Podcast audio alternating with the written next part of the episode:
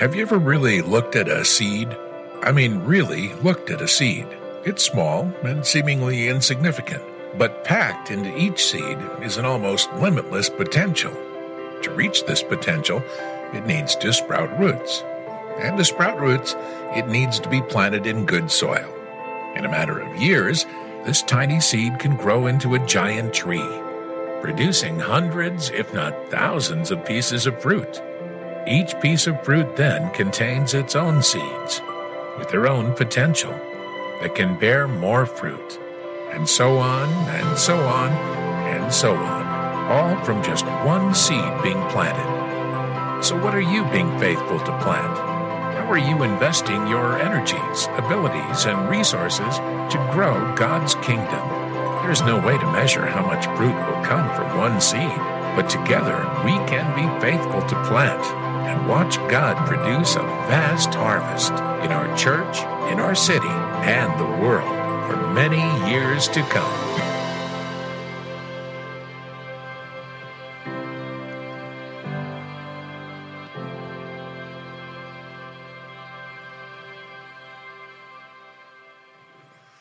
Well, it's great to see you, Providence. And if you're a guest here with us, welcome. If you're at home on live stream or in the amphitheater, uh, thanks for joining us as well. Um, it is good to see you, Providence, and uh, on this uh, uh, third and uh, final Sunday where I get to sort of lay out uh, where we believe God is leading us over the next three years. I'm excited to do that, and so we are glad you're here. If you would, let's bow. Let's pray together, okay? Father, thank you so much for the Bible. Thank you for the gift of your word to us that gives us clarity, that informs our decisions that uh, gives us comfort when we're in need of it, that gives us hope and peace, and joy and believing. We're grateful so much for uh, those who went before, who paid a dear price with their own life in order to uh, see that we would have a copy of the Bible in our own language. We thank you, Father, for those men and women of faith who when it was not legal to do so, saw the value that it would bring to generations and generations who could read the Bible in their own language. And so, as we come to this time, we thank you for inspiring them with faith to do what you called them to do. Thank you for giving them strength. And God, I pray that you would help us to be thankful for what's in our hand. God, when we have a copy of this book, as we have a copy of Ephesians chapter 3 that we're soon to read, God, I just we're just thankful. We're so thankful. And I pray, God, that you would open up our eyes and help us to see amazing things in your word, that you would help us to see amazing things in your Son, that we would glorify Jesus Christ with our life during this time. So would you speak through weakness? Would you give us belief? And we pray this in Jesus' name. Amen. So in the Bible, it tells us that you and I are created beings. There is absolutely no way for God to stamp greater uh, dignity on your life than he did when he says that he created you and me, all of us, in his image. We were created in the image of God. We were created by God. We were created for the glory of God. We were created to walk with God, to live with God, to know God. And then finally, when we would stand before Him when we're done, to offer an account of our life to God.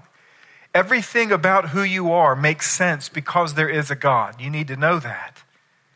the Bible says that you and I, every single person who's ever walked the face of the earth, that we severed our relationship from God in our sin. And that really creates a problem because when you think about the fact that God is the basis of our origin, our destiny, and our purpose in the middle of those two things, and you separate from Him, you have a real big problem. And this is where the world is literally trembling right now in brokenness, and it's because we've separated from Him. You see, the Bible says that when we walk away from God, we get lost. And what we find in creation and what we find in our own lives is that when we get lost, we're the only created being that accelerates. Most animals and whatnot, when, when they're lost or when they're fearful, they lie down. We don't lie down. We just run harder. We run faster. we we find more lanes in which we can veer our car and hopefully navigate each and every one of them. Solomon wrote of this natural tendency of ours when we get lost At the end of his life when he was talking about just the significance of what it feels like when you get lost. He says, God made man upright, but they have sought out many schemes. What that means is that God made life to be pretty simple, a straight line, upright. For us to navigate everything by seeing him and saying, everything about life is supposed to be oriented around who he is. But when we break fellowship with who he is, it says that we search out many schemes. What does that look like? Well, for many of us, you can just look at your own life because we've all done this.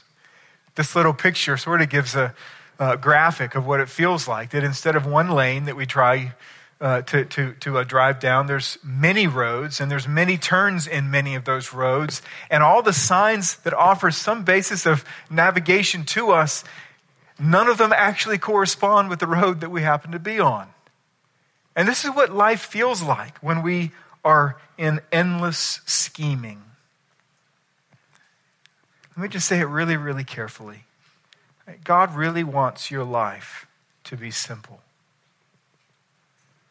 And when we separate from Him, it becomes very complex. And that complexity, it begins to wear upon our heart and our body because we weren't made for it. And so, one of the first things that happens when we give ourselves to endless scheming is we feel separated from God. Well, what does that feel like? Well, first, it feels heavy. Some of you know what it feels like when you really give time and you get everything off of your chest and you confess all of your sin to God, and it just feels light. It feels like your conscience is clean. It feels like your heart is full of peace. Well, endless scheming is just the opposite. And so it feels heavy. David wrote about it when he said, Your hand was heavy upon me when I didn't confess my sin. So, one, it feels heavy. I think, second, it feels fake. We walk into a place like this with other people who believe in God, and we start using like God language, and we start talking about how blessed we are. And hey, have you seen how God's working in your life? And all of a sudden, we're like, no, but I, I, probably should. So, yeah, it's really been a great week. God's been just so close to me, and we just, we know we're lying. We know we're fake. It feels terrible to be fake. And then the other thing that happens is, is, is sometimes we feel apathetic. We come in here and it's time to worship. And we look around and we see other people seeming like their heart's really engaged in what's happening around here, and our heart simply is not.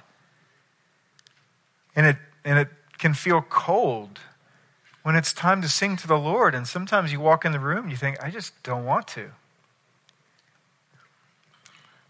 One day when you get to heaven, you are never going to have that thought. Isn't that, isn't that a good day?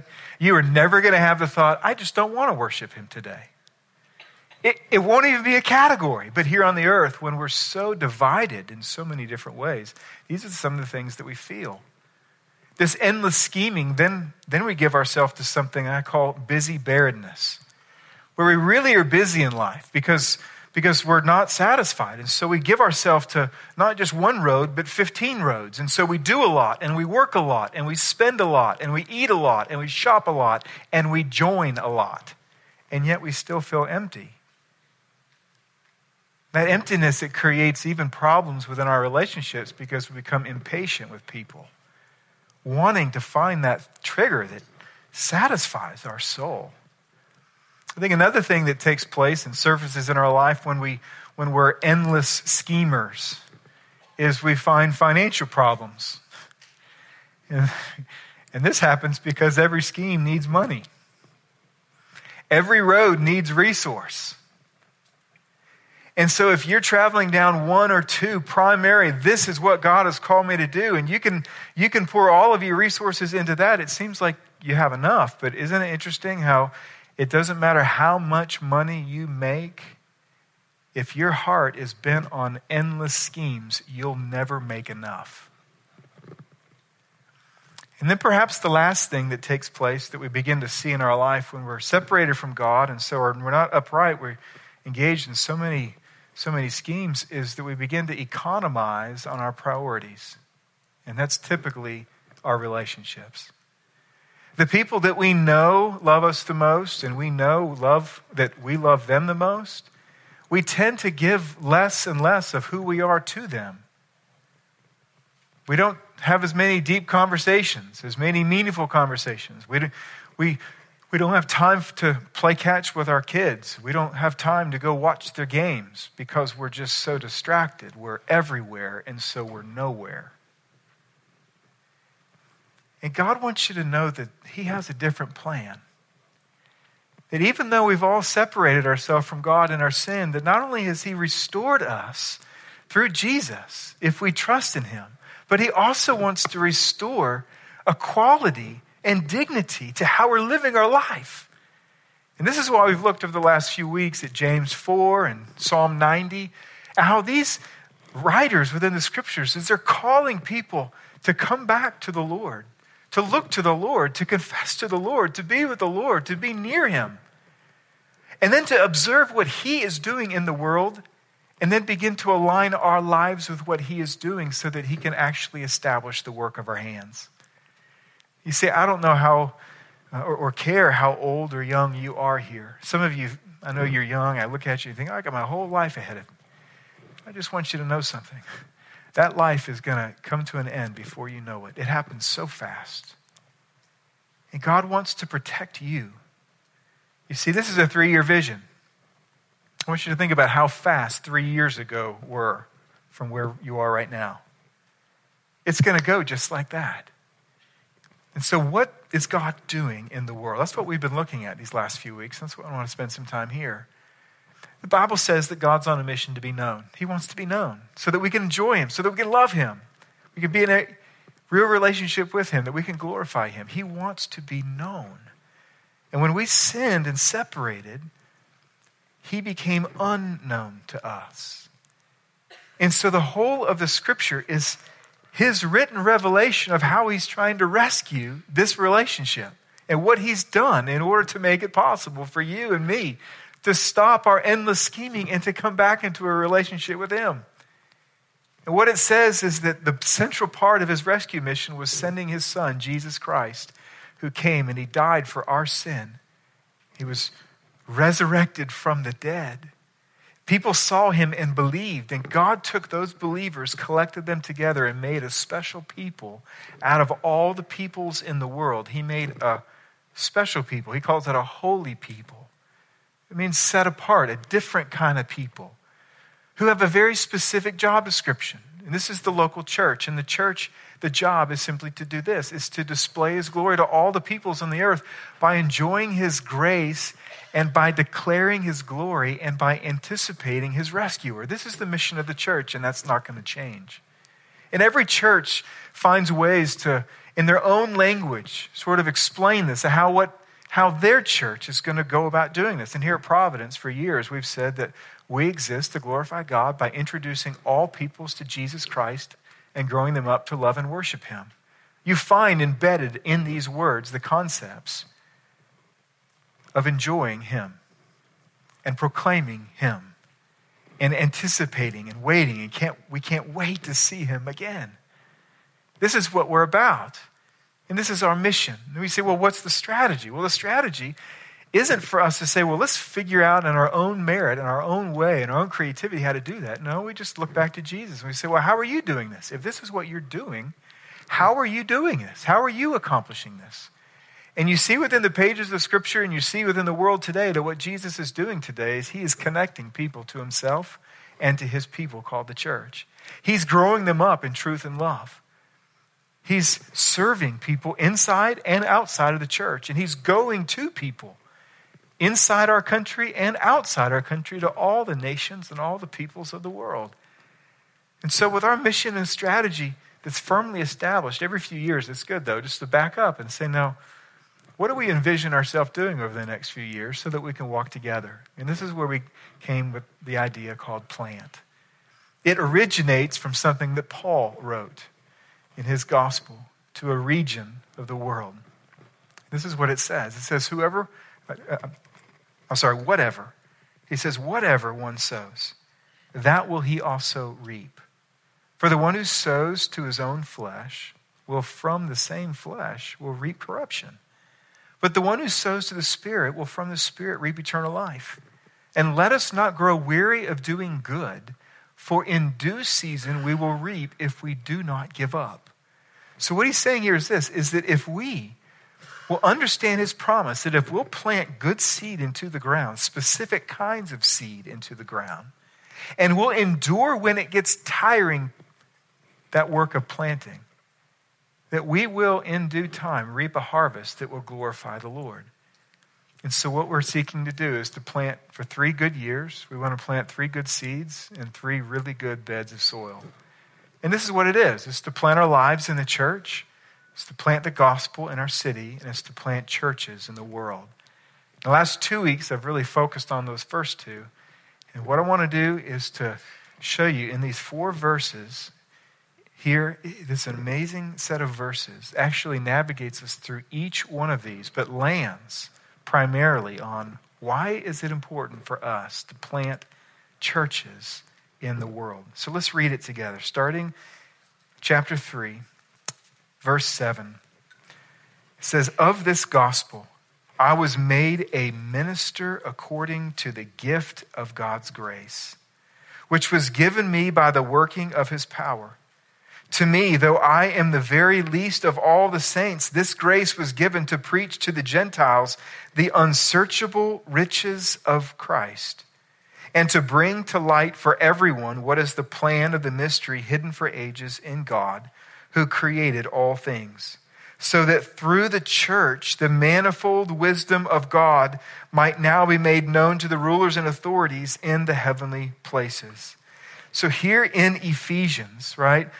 Paul is writing them, urging them for the first two chapters of what the gospel actually is, what God has made available to them. And now, what he does is he lands in verse 10 and he says, Do you see the amazing significance of the church on the earth? And so, this is what we learn here. The first thing we see is that God displays his wisdom through the church. He displays his wisdom through the church. This is verse 10. He says, So that through the church the manifold wisdom of God might be made known. God wants to be known, He wants His wisdom to be known. And so, just like an artist, an artist who perhaps carves a sculpture or paints a painting in order to be able to tell people what's going on inside their mind or perhaps inside their heart. Well, God, like an artist, He's creating works in order that people might be helped to know who he is. And the Bible tells us that he's planted these works of art everywhere you look.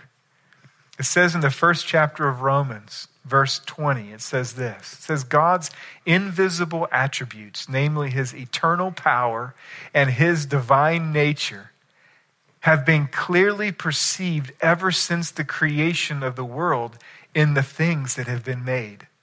What he's saying is this is that people can look at creation itself and can deduce that there is a designer of all things, that there is a wise one who has done this.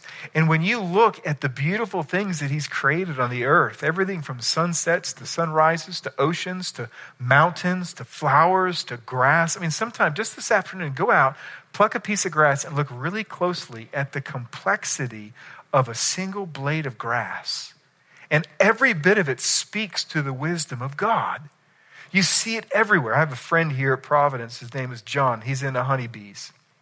I'm not into honeybees, but he's into honeybees. And when I asked him why he's into honeybees, he said it's because when I see honeybees and I see how God created them, it just makes me amazed at God's wisdom. So I thought I should probably look into honeybees, right? Not to own them, just what are they? Well, like, why are they so significant? And so I want to show you a picture, right? This is a picture. Now, this happens to be a dead bee that zoomed in on its eye. That's its eye. And all of these green little spore looking things, that's pollen. This is under a high density microscope, a dead bee. And you see all of the, uh, the, the, the um, little shapes on the eye. Well, each one of these, it provides a bee's eye such complexity to focus at high speeds that is five times greater and more intense than your eye. And what this means is that when you're driving down the road and you see a big patch of yellow flowers, if you're driving at a high rate of speed, you look over, you know they're flowers, If you pause and actually are able to focus on one individual flower, you can see where that flower stops and where it starts and where the next one starts. But for the most part, what we see is a sea of yellow or a sea of red. But for a bee, because God created their eyeballs with such complexity, it says that they can fly and they can actually identify at high rates of speed not only which is like that's a flower and that's a flower, but it can actually see which one has pollen and which one doesn't. You see, now this is a remarkable thing. It's a bee, and that one's a dead bee. He's under a microscope. And what Paul is saying here is this is that if you and I want to see the most vivid, concentrated display of color the colorful wisdom of God on the earth, you're not going to look at mountain ranges and you're not going to look at bees. Paul says you're going to look at the church. I want you to look at this picture just for a second. This is an amazing picture. These believers in China, what Paul is saying is that this is more stunning this is more of a picture and a portrait of God's wisdom than anything else that He's created on the earth. You see, when it says here the manifold wisdom of God, the word manifold, it means various, diversified colors. You see, these people right here, they have a Bible that's in their Chinese language. For that Bible to be translated, people had to die. You see, they live in a country where it's not legal to gather together as believers. And so, what they're doing here is not only illegal, it's miraculous because every one of these people, just like you and I, the Bible says they were once dead in their sin, which means that God poked them and prodded them, and they were unresponsive to God and unimpressed with God. And now, all of a sudden, they are awakened, their eyes have seen. They believe in Jesus Christ, their sin has been forgiven. And now they have been given mercy and they have come together and now they're holding Bibles in their own language in a land where it's not legal and they've come together in order to worship God. And what Paul is saying is that if you want to see the greatest display of wisdom on the earth, it's in the local church. And why he's doing all this is to show us this is my mechanism for how I'm going to accomplish my mission. I want to be known. I want people to see that I'm wise. And the greatest display of my wisdom is found in the gathering of believers together on the earth. It's an amazing thing.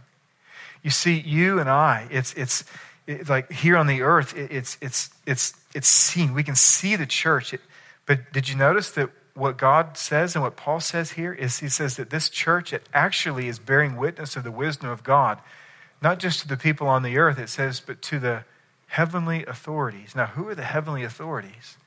The Bible calls those angels and demons in heaven and in hell. You see, Philippians chapter 2, verse 10, it says that every knee is going to bow in heaven, on earth, and under the earth. That's in hell. Everyone is going to acknowledge one day that Jesus is the Christ, the Son of the living God. And everyone is going to say, He's king and I'm not. And so this is what he's saying. He's saying God has placed this church on the earth not only to accomplish his mission on the earth,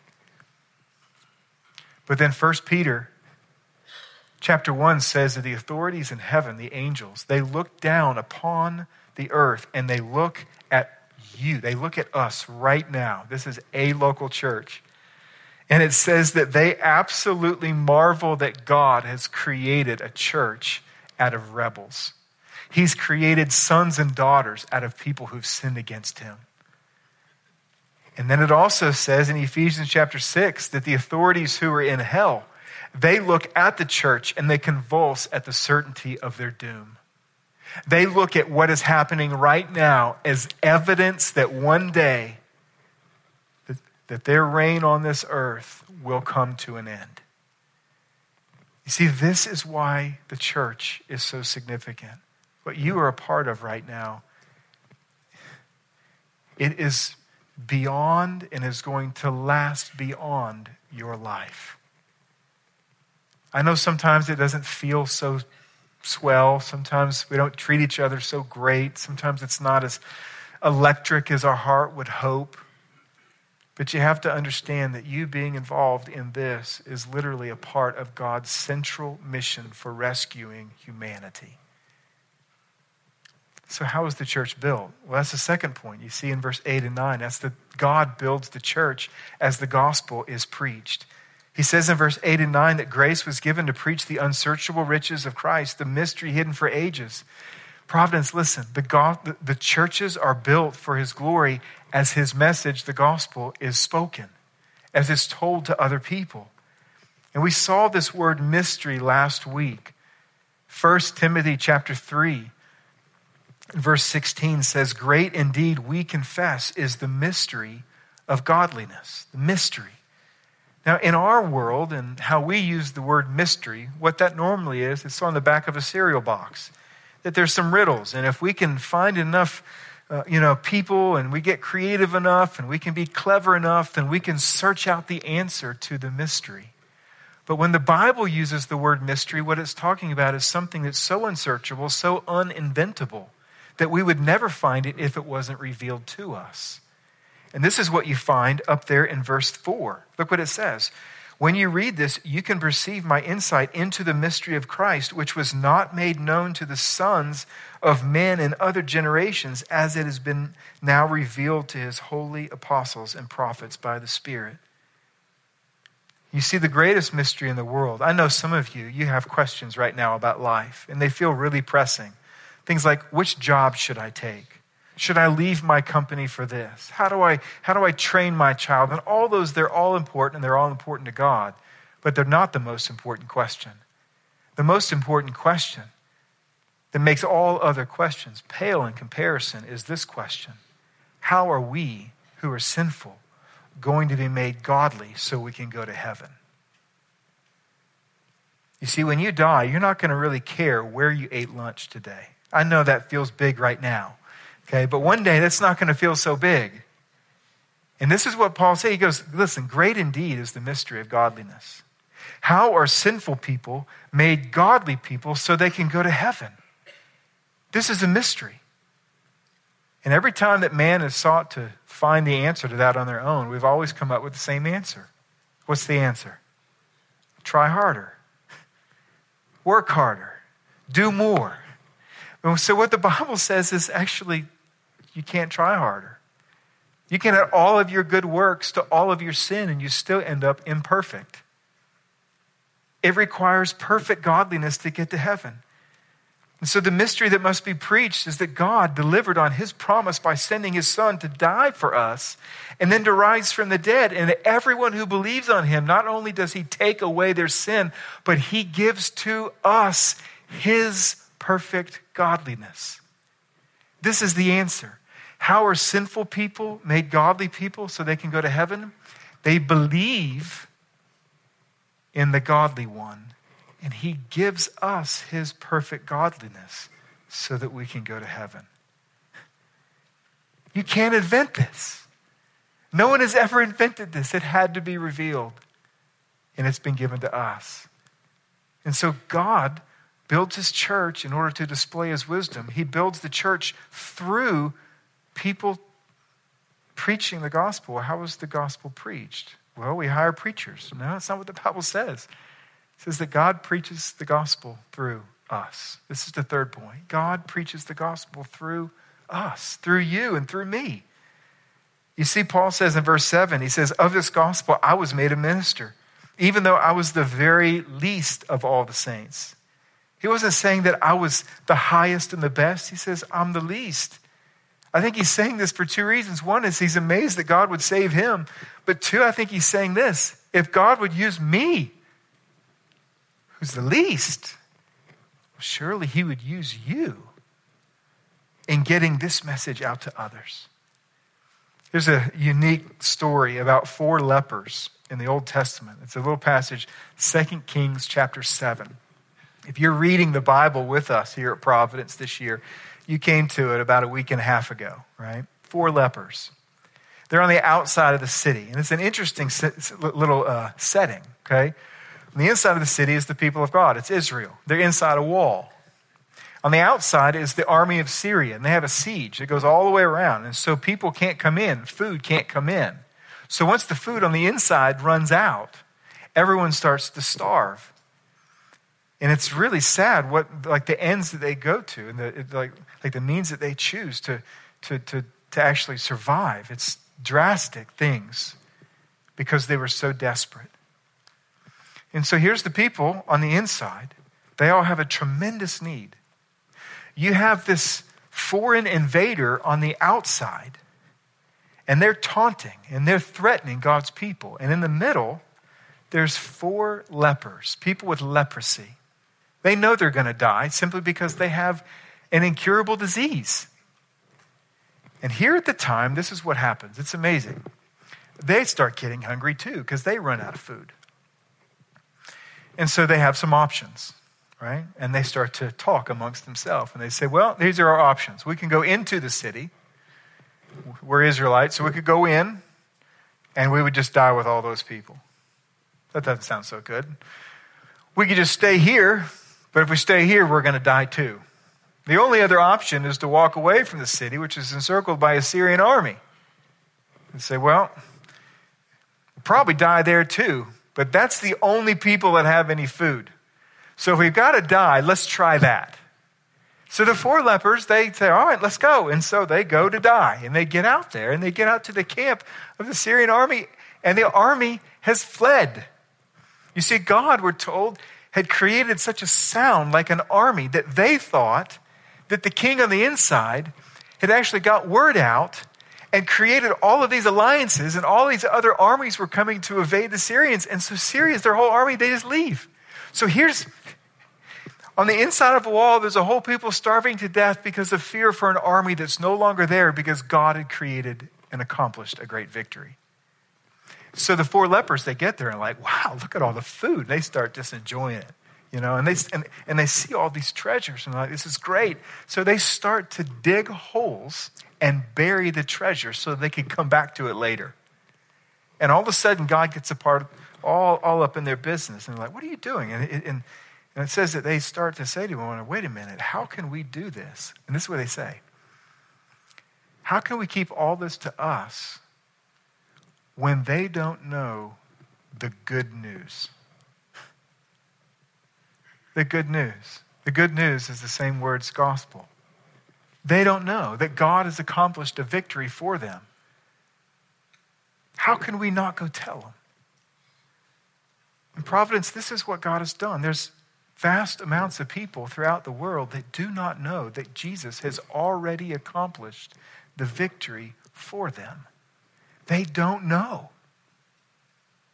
Some of you say, well, you know what? We should reach our own city first. Some of you may even say, you know, there's people on my own street. We should come reach my street. Listen, they're reached. You live there. They're reached. They may be still lost, but they're reached. God has placed a light on their street. There are two billion people on this earth right now, and there is no light on their street anywhere. They're starving inside the city. And they don't know that God has already accomplished the victory for them. And so, Paul, consumed with this reality, he writes in Romans chapter 10, he says, Everyone who calls on the name of the Lord will be saved. How then will they call on him in whom they have not believed? And how are they to believe in him whom they have never heard? And how are they to hear without someone preaching? And how are they to preach unless they're sent? As it is written, How beautiful are the feet of those who preach good news. You see, Matthew 28, Jesus says, Go therefore and make disciples. Acts chapter 1, verse 8 says that you will receive power from the Holy Spirit and you'll be my witnesses, not only in Jerusalem, where you're living right now, but also Judea and Samaria, your region, and to the ends of the earth. So let me show you how this works. Look at this slide. Christ commissions his church. We can't argue with that. He's already done it. You just have to read it. He's done it, he's commissioned us. And when the church is faithful, the church sends Christians. Says, How will they go unless they're sent? So the church sends Christians. When, when they're sent, Christians preach. They tell other people, hey, this is why we happen to be here in Lynch, Kentucky. This is why we're here in Poland. This is why we're here in Romania. This is why we're here right now. We want to tell you some good news. Christians preach. And you know what happens? People hear. They hear the message. They may not believe, but they all hear. And some of those hearers, they believe. And the Bible says that Christ saves every one of those who believes. And Christ also connects every one of those believers to a local church. And then Christ commissions that local church with the exact same thing that he does here. You see, this is his plan for reaching the world. A local church in every village, in every city in the world. So, as we think about planting our lives in the church and we think about planting the gospel in our city, oh, we want to be faithful to those things. But we also have to be faithful to say, God has accomplished a victory and He's let us know, and there's people that don't know. And so we have to be faithful to say, if the church is His plan, then we want to plant churches in the world. And so, what does that look like for us? How can you be a part? Well, three things that we hope to do. First is we desire to see three to 500 people go on a short term mission trip each year.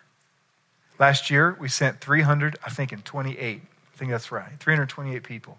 It's a lot of people. You say, is three to 500 people aggressive? And the answer is yes. It's very aggressive, okay? Send 300 people costs a lot of money, and a lot of people have to go. Well, so what does that mean for us? What it means is this is that if you're an adult, a college student, or even a high school student, that we would ask you to go one time in four years. And if everyone who calls Providence their home one time in four years, that we would, we would, that's how many people would go. You can do this. We can do this, Providence. What we also want to do is we want to plant two churches in heavily unchurched North American cities. What this means is in the budget that you're going to vote on tonight, which is just a one year budget that we do every single year, we vote on a one year budget. Inside of that, there's room for a church planting resident. What that means is that we're going to hire someone who's going to come in for less than a year, hang out with us, see what's going on, and then we're going to plant that person and maybe a little team with them in a strategic city in North America that's highly unreached, that's highly unchurched. We're even going to ask for you to pray that maybe some of you would even relocate to that specific city in order to help that church get off the ground. You think, well, that's crazy. Acts is pretty crazy. And yet it's Acts, it's there. It's our model, right? And the third thing that we want to do is to partner with 10 North American church planters and over 30 church planters throughout the world. Now, what does partnership mean, and how is that different than the plant? Well, the plant is where we're really working. It's almost a strategy of evangelism. We're saying we want to help people in this place. For the partners, really what that is, is that someone comes to us and they say, We believe that God has a vision, and we've started a church here, but we really need help. Can you help us by praying for us? Can you help us by helping with, even with funding and finances? And can you help bring teams so that you can come and help us maybe put on like a thing at Easter or Palm Sunday or a kids club, things like this. And you've seen us do these sorts of partnerships. And we simply want to expand on that. You see, here in North America, I want to show you a map. Currently, our, we have five church planters that we're partnering with. What that means, we're praying for them, we're sending money, and we're sending teams, and you see them Portland, Toronto, Boston, Philadelphia, and Apex. Apex is Blake Hickman, who is here as a pastor for over 10 years. He planted a church in Apex, and we've been supporting you as a church family, have been supporting him every month since he's left. Right? What, a, what an amazing privilege for us to be able to do that. And what we want to do is simply expand the number of church planters in our own country. But then I want you to look at this next map. Now, this is the world map. God has given us these partnerships with, with five very specific church planting seminaries. What that means is it's a, it's a, it's a school that, that trains pastors who already know that language, they already live there, on how do you plant a church. And then what they do is they go, and when they graduate, it's their responsibility to go and plant the church, but they need help, they need funding, and they need prayer. And so, what we have the opportunity to do in these countries, right, that are highly unreached, is to actually plant with indigenous church planters who already know the language, who already know the culture, God's going to be using to actually reach. We've done 10 this year, and we hope to expand upon that. Now, just notice the amount of lostness in these places. This is the next slide. Over on the left hand side are the city. I don't have Apex up there, but Boston, Toronto, Portland, Philadelphia, right? So, what this means is this, right? That first one 3% of 6.5 million. What that means is 3% of Toronto would be connected to a Christian evangelical church. 3% of 6.5 million, okay? But just notice on the right hand side, now, these are the countries that we're partnering where we're going to be planting churches. And you, so you see Jordan, 0.3% of 6.5 million. I know that's a country and not a city, but the whole country is 0.3% have the access to even hear the gospel. And if you continue to look down and you look at India, 2% of 2.2 billion people in one country, they don't have the gospel. And so, Providence, we have the opportunity to be a part of this. And what I want to encourage you to think about is this is that we as a body, we're not thousands of people that converge in one place for personal gain. We're thousands of members that make up one body to preach one gospel, to plant many churches for the glory of one king. And so you can help with this. You can pray. You can pray for people. God has t- urged us, He's pled with us. Pray for more laborers. Pray that my name would literally be hallowed, be known throughout the earth. Pray for the missionaries as they go for open doors. Tonight, six, six or seven times a year, we have a night where we pray and we worship together. And tonight is one of those nights. I just want to just exhort you. Like, I know we're all busy. I know we're busy. But that should get us more excited than voting on a building. To actually pray for God's power to be extended into the world, for churches to be planted, it should be enthusiastic, eh, tremendously enthusiastic within our heart that we would want to come back and say, I want to pray for that. So, would you consider praying for that? Second thing, we can always grow. We all need to grow in our understanding of God's passion for the nation. So, the very next series we're going to start next week is a series on Jonah. You're going to hear all about God's passion for the nations, and you're all going to hear all about uh, God's creative uh, ways, all right, to get his people to do that when we don't want to, okay? And so it's a, it's a, it's a phenomenal little book in the Old Testament. It's called Jonah. Um, I think the third thing that we can all do is we can give. 1 John verses 5 through 8 says this. John says, It's a faithful thing that you do in all our efforts for these brothers, strangers as they are. Now, what's happening here? He's introducing church planters to the church, and they don't know who these people are. And he says, But you know me. And I'm vouching for them. And it's a faithful thing you do to send these guys that you may not know, they're strangers to you. And he says, You will do well to send them off on their journey in a manner worthy of God. For they have gone out for the sake of the name. Therefore, we ought to support people like these that we may be fellow workers for the truth. You see, how we're going to fund all of this is we're simply going to be faithful to give. And the fourth thing that we can all do is we can go. There's some folks even walking up right now that I see. We have the opportunity right now to actually pray and commission two different teams going to uh, Poland and then Lynch uh, here in our own country, Lynch, Kentucky. And as they're coming up to, for us to be able to pray for them, I want to encourage you to think about this, okay?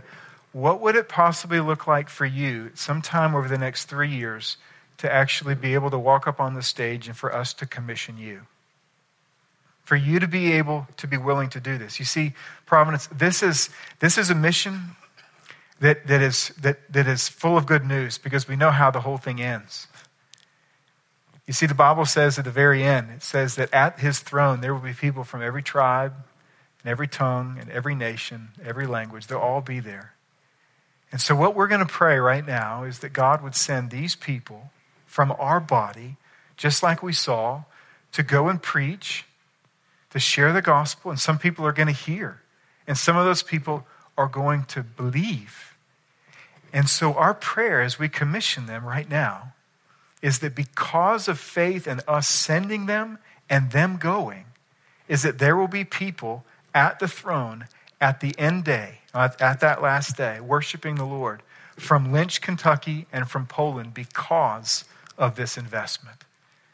So in Acts chapter 13, it says that they prayed for them and they laid hands on them.